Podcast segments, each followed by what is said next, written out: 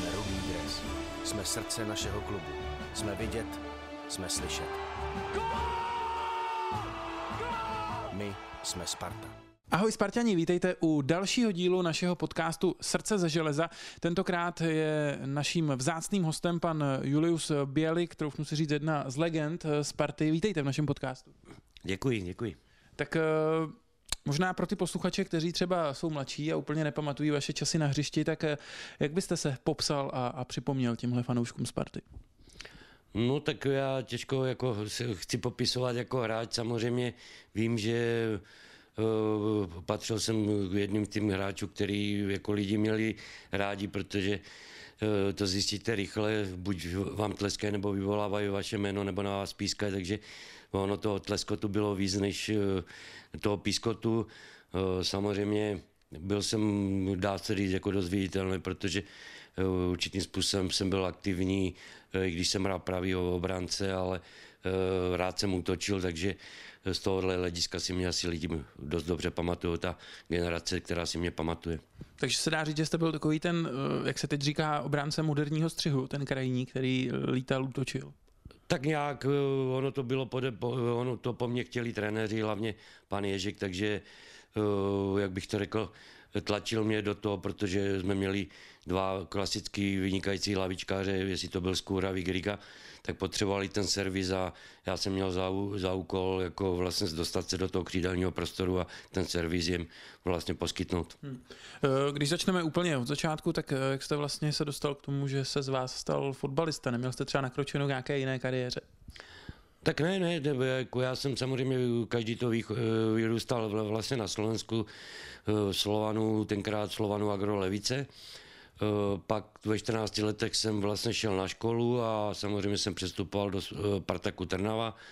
No a vlastně byla urychlena nějak moje ta kariéra, protože už v 17 letech jsem poprvé nastoupil do prvoligového zápasu za Spartak Trnava, takže Eh, nikdy jsem neuvažoval o jiným sportu než jako o fotbale a vlastně fotbal byl můj život. Vlastně, když jsem se vracel ze školy, jak jsme práskli taškou a šli jsme hrát jako na plácek ven eh, do večera, že ono, kolikrát jsem byl doma za to bytej, že jsem si neudělal úkoly, ale to tak patřilo k tomu.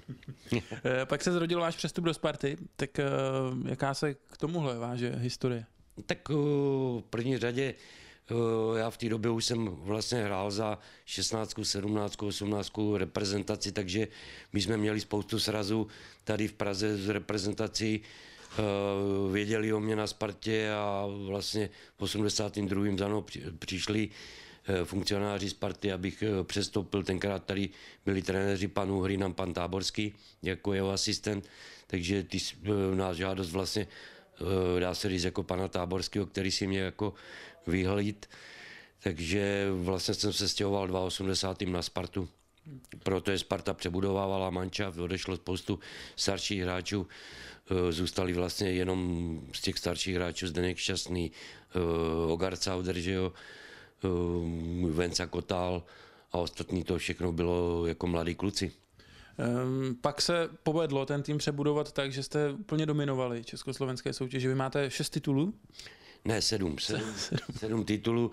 Eh, samozřejmě na mý překvapení jako se tady sešla parta, která asi se nesede jenom tak eh, jako každý každý rok nebo každých deset let, to byli to výjimeční fotbalisti a doopravdy eh, Sparta to železná, to k ní patřilo, protože vlastně se říkalo už za nás, že když vyjede autobus se soupeřem z, let, z letenského tunelu, tak vlastně už prohrával 2-0, takže doopravdy ten respekt eh, tenkrát my jsme měli a uh, doopravdy ty výsledky k tomu odpovídali. A čím to bylo, že to mužstvo bylo tak, tak výjimečný? Kde leží odpověď na tuhle otázku? Tak já si myslím jednu věc, že vždycky to složení mužstva uh, musí udělat trenér a trenér Ježek vlastně historicky dokázal, že patří ne, k nejúspěšnějším, ne nejúspěšnější trenér, který tady na Spartě byl, protože ze Sparto získal nejenom s náma ty tituly, ale ještě předtím generace, co byly, tak získal s nima, takže bylo to o něm, je to, jak já říkám, co to pucel, který je nutno složit a on je skládal a dokonce mm, nemuseli to být žádný velký hvězdy. Uh, on k nám tenkrát vla, přišel Vlasta Calta, že jo, z Roudnice a taky jsme se divili, protože Roudnice hrála tenkrát nějakou třetí nebo čtvrtou ligu, ale ten hráč si tam sednul úplně perfektně, přesně ten typ potřeboval, takže my jsme si uměli vyhovět a každý měl svoji roli a věděl, co ten trenér od něho očekává a snažili jsme se ty role vlastně plnit. Co jsem tak poslouchal o trenéru Ješkovi, tak on hodně dal i na to, jak ten hráč zapadal charakterově do týmu, už i v té předchozí generaci kolem Kvašňáka. Tak eh, vnímal jste tohle to taky, bylo to tak? Určitě, určitě, jako uh, nemůžete mít uh, 11 hodných hráčů, musíte mít mezi nimi i ty problematický hráče, neříkám, že úplně problematický a takový menší rebelové to musí být, protože i já ty typy mám rád nakonec. Já jsem taky nebyl žádný hodný na hřišti, mimo hřiště, ale, ale uh, uměl správně vlastně si zvolit ty hráče do spolupráce a jemu se to vrátilo a on věděl, co dělá. Že jo? A Samozřejmě hlavně on dost často chodil mezi nás do kabíny a zjišťoval, jak jsme na tom, jaká je nálada, eh, jak se cítíme, takže i podle toho byla skladba tréninku a, a ono se mu to vrátilo zpátky výsledkama i naší hrou. Měl v kabině někoho, kdo byl jeho prodloužená ruka, protože takhle nějak asi fungoval Andrej Kvašňák na přelomu těch 60. 70. let, tak byl někdo takový za vás? Určitě, vlastně Eh, tuto roli plnil Honza Berger a po Honzovi Bergerovi vlastně to plnil Pepa Chovanec, který byl jasným lídrem toho manšaftu a organizátorem a vlastně ten, který vlastně dával uh, ty pokyny na tom hřišti. Teď jste zmínil jméno Honzy Bergera, tak uh... Hodně se mluví o tom, že to byl výjimečný hráč, který třeba možná ani nenaplnil ten potenciál tolik, jako to šlo. Tak jak vnímáte tohle člověka, fotbalistu? No já ho vnímám eh, jako jednoho z nejlepších eh, fotbalistů Sparty, protože uh, za jednoho fanouškové měli rádi, ty ho neměli rádi jenom proto, že měl oblečený dres Sparty, ale kvůli jeho výkonnosti a jako spousta lidí si už dneska si asi jeho nepamatuje, ale já si ho pamatuju jak, jako excelentního fotbalistu, který měl našlaplo do Realu Madrid, ale bohužel v té době se přestupovat nedalo a Myslím si, že takových nás bylo víc, který eh, jsme mohli jít do zahraničí, ale bohužel jsme nemohli. A tohle to byl výjimečný, já bych ho, eh, dá se říct, jako kdybych ho měl připomenout trošičku nějakému hráči, tak to byl určitě Rosický, protože uh, oba dva měli tvůrčí schopnosti. Samozřejmě mě, myslím si, že Um, Honza možná v tomhle byl trošičku kreativnější, než byl Rosa, ale nechtěl bych Rosického plnit, protože uh, vlastně Rosický je fotbalista par excellence, který patří mezi to player, playeři jako v Sparty v historii, nejenom ve Spartě, ale i v historii český, český nebo československý kopany. A Honza Berger, excelentní fotbalista, excelentní, nic víc. Jak vypadaly tréninky v době, kdy jste byl aktivní fotbalista? Dá se to třeba srovnat s tím, jak vypadají dneska? No, nedá se to srovnat. My jsme jako dopravili, jako když si dneska na to vzpomenu, tak ty zátěže byly mnohem větší. E, dneska se to ani nedá z jednoho prostého důvodu, protože přece jenom ten fotbal se pohnul někam jinam, je dynamičtější, rychlejší a e, jak bych to řekl, e, takový ty dlouhý monotonní tréninky plus nejenom dlouhý, ale i náročný by vlastně spíš tomu mužstvu škodili, protože Eh, těch zápasů je strašně hodně, to znamená, že každý mužstvo skoro hraje každou, každý třetí den zápasy a myslím si, že tam by to asi to tělo nevydrželo nakonec je těch spoustu zranění, který je, tak to vyplývá z toho si sám osobně myslím. Hmm. No a co život týmu mimo hřiště? Jak, eh, jak, jaká jste byli parta, jak jste často chodili třeba někam zapít zápas a tak? No chodili jsme, chodili jsme, dneska už to můžu říct, eh, protože to, to je právě to, že eh, ta parta byla soudržná, my jsme vlastně po každém utkání jsme si eh, šli sednout, někdo na pivo, někdo na limonádu, ne všichni jako pili alkohol, ale dali jsme si, ale rozumně tak, protože jsme věděli, že druhý den je trénink, ale vlastně každý musel přijít a pobejt aspoň hodinu, dvě, tak aby vlastně se ta parta utužila nejenom to, ale aby jsme si to vyříkali, takže Eh, ono to mělo svůj význam a asi jsme si díky tomuhle měli blíž nejenom v osobním životě, ale hlavně na tom hřišti potom. Měli noví hráči nějaký rituál, který museli podstoupit, když přišli do týmu? Dneska vím, že se zpívá eh, před celou kabinou, tak eh, bylo něco takového už za vašich dob? Ne, nic takového nebylo. Eh, jako, jak bych to řekl, bylo asi to, co v každém fotbalovém mužstvu existuje, to znamená nějaký zápisný, že ten hráč zaplatil a to bylo vše. Hmm. Co je nejsilnější zážitek, který máte spojený se Spartou, o kterým třeba vyprávíte na potkání dneska, když na to vzpomínáte? Tak jsou tu dva jako silnější zážitky. To je, když nám vlastně eh, v 83. vylosovali vlastně hned prvním kole Real Madrid, tak jsme se zrozili, protože jsme byli 20 letý kluci a tohle to, bylo, tohle to byl jeden z nej, největších klubů na světě, takže jsme se viděli už někde jako hned prvním kole vyřazený, ale co čert nechtěl, tak my jsme ten Real doma porazili 3-2 v deseti lidech eh, vlastně na, na areálu jsme remizovali 1-1 a vyřadili jsme ho, takže tohle to je zážitek, na který se nikdy nedá zapomenout. On ten gól na tom reálu je spojený i se současným sportovním ředitelem Sparty, že jo? Jestli, jestli si to dobře pamatuju. Ano, ano, ano, je, je s ním, já si to pamatuju jak dnes, protože vlastně to bylo, když eh, Zdeněk Šťastný Eh, vlastně naběh si na pravý, pravý křídlo, centroval míč a z kůhravy předskočil Štylíkeho a dával to přímo do šibenice, takže my v tom v té době pět minut před koncem najednou jsme byli na postup, což jsme z toho spíš byli zděšený, ale to, o to víc energie nám to dalo, že eh, de facto my jsme potom Real v těch pěti minutách doopravdy do nějaké vážnější situace nepustili. Ale to vám vlije takovou energii, že můžete, máte šanci ten Real vyřadit, když se vám to naskytne, nehrajete denně s Realem. Kolik bylo s Kuhravým, když dal gol na Real? No, Musel být mladík? No, byl mladý, byl, bylo mu 18 let, že mě bylo tenkrát 21, takže on byl mladší.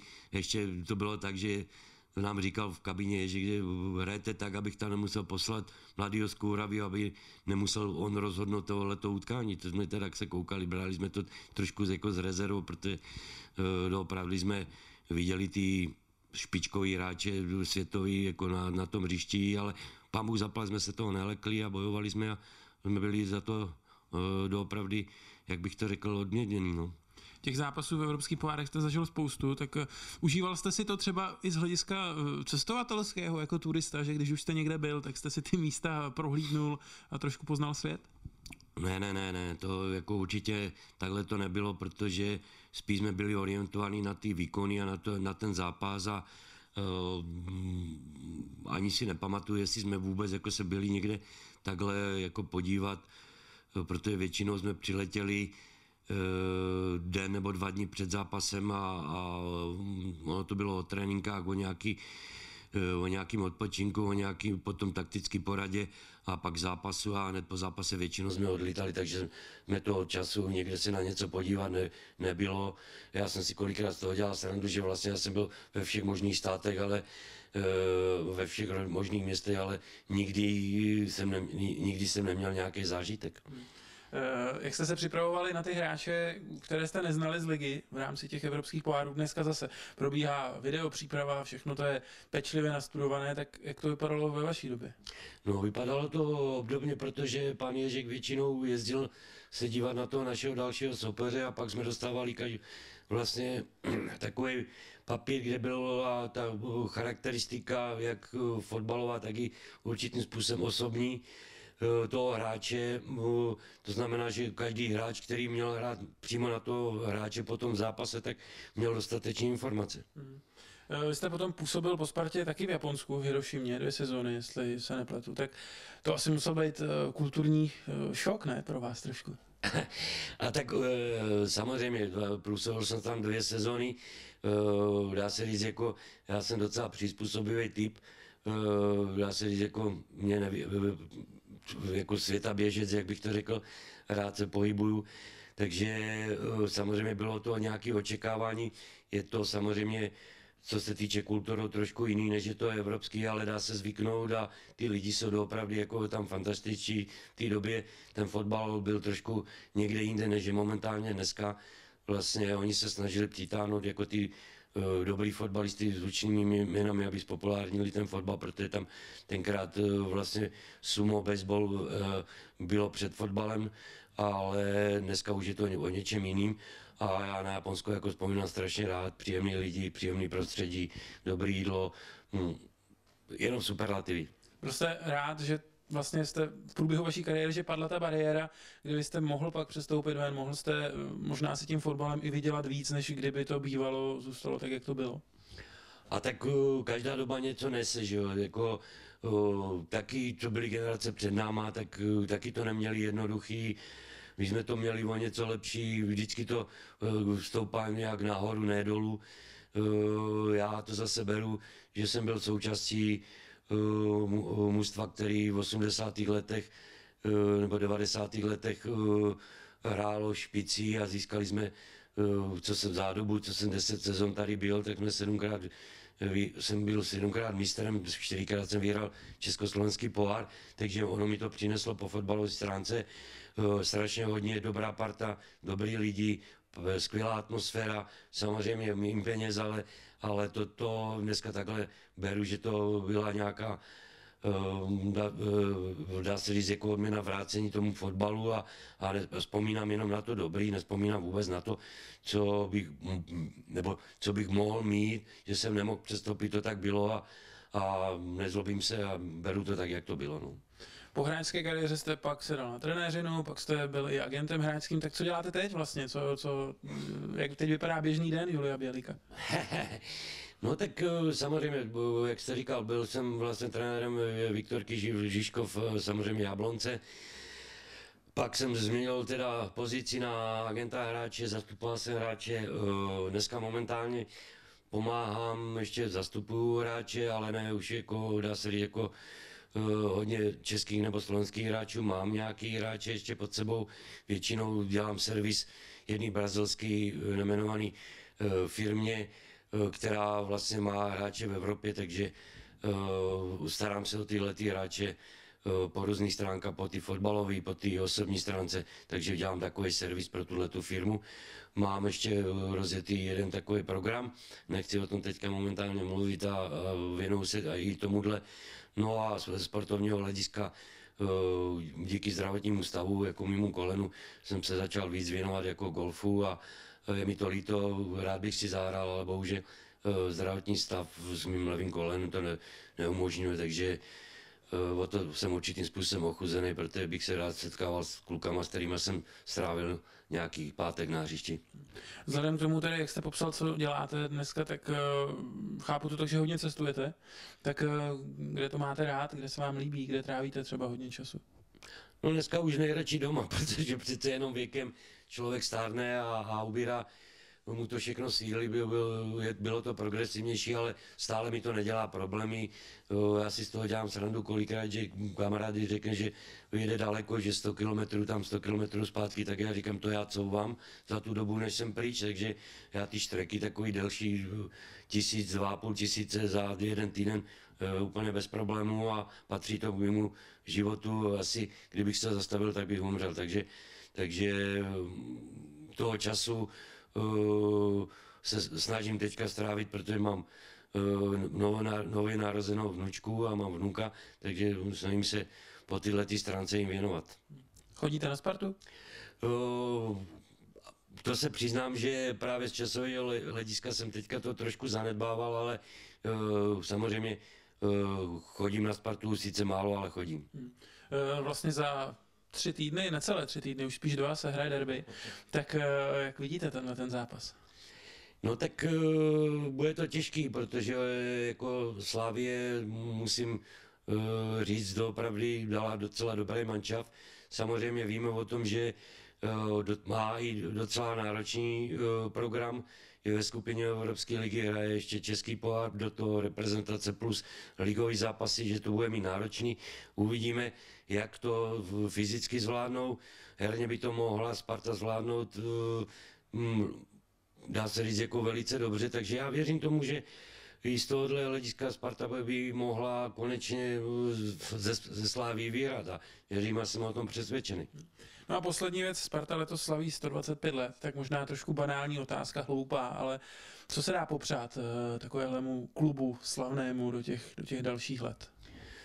No tak asi všechno, jak se říká, formálně všechno nejlepší, tak aby hlavně by- byli všichni tady spokojení a, a aby byli lidi spokojení, aby chodili lidi se na Spartu pobavit a rádi se sem vraceli, aby byl plný stadion a o tom ten fotbal je a eh, hraje se to pro ty lidi a ty lidi eh, vás ocení, anebo vás ocení úplně jinak, že vás vypískají, takže já chci popřát Spartě, aby tady bylo co nejvíc jako lidi, aby tady byli spokojení, aby se tady tleskalo a eh, po, po zápase, aby všichni odcházeli spokojení. Pane Běliku, díky moc, že jste si udělal čas a dorazil jste na tenhle rozhovor. Já taky děkuju a všechno nejlepší. A vy se taky mějte fajn a fanděte Spartě. Jsme rudý dres. Jsme srdce našeho klubu. Jsme vidět, jsme slyšet. My jsme Sparta.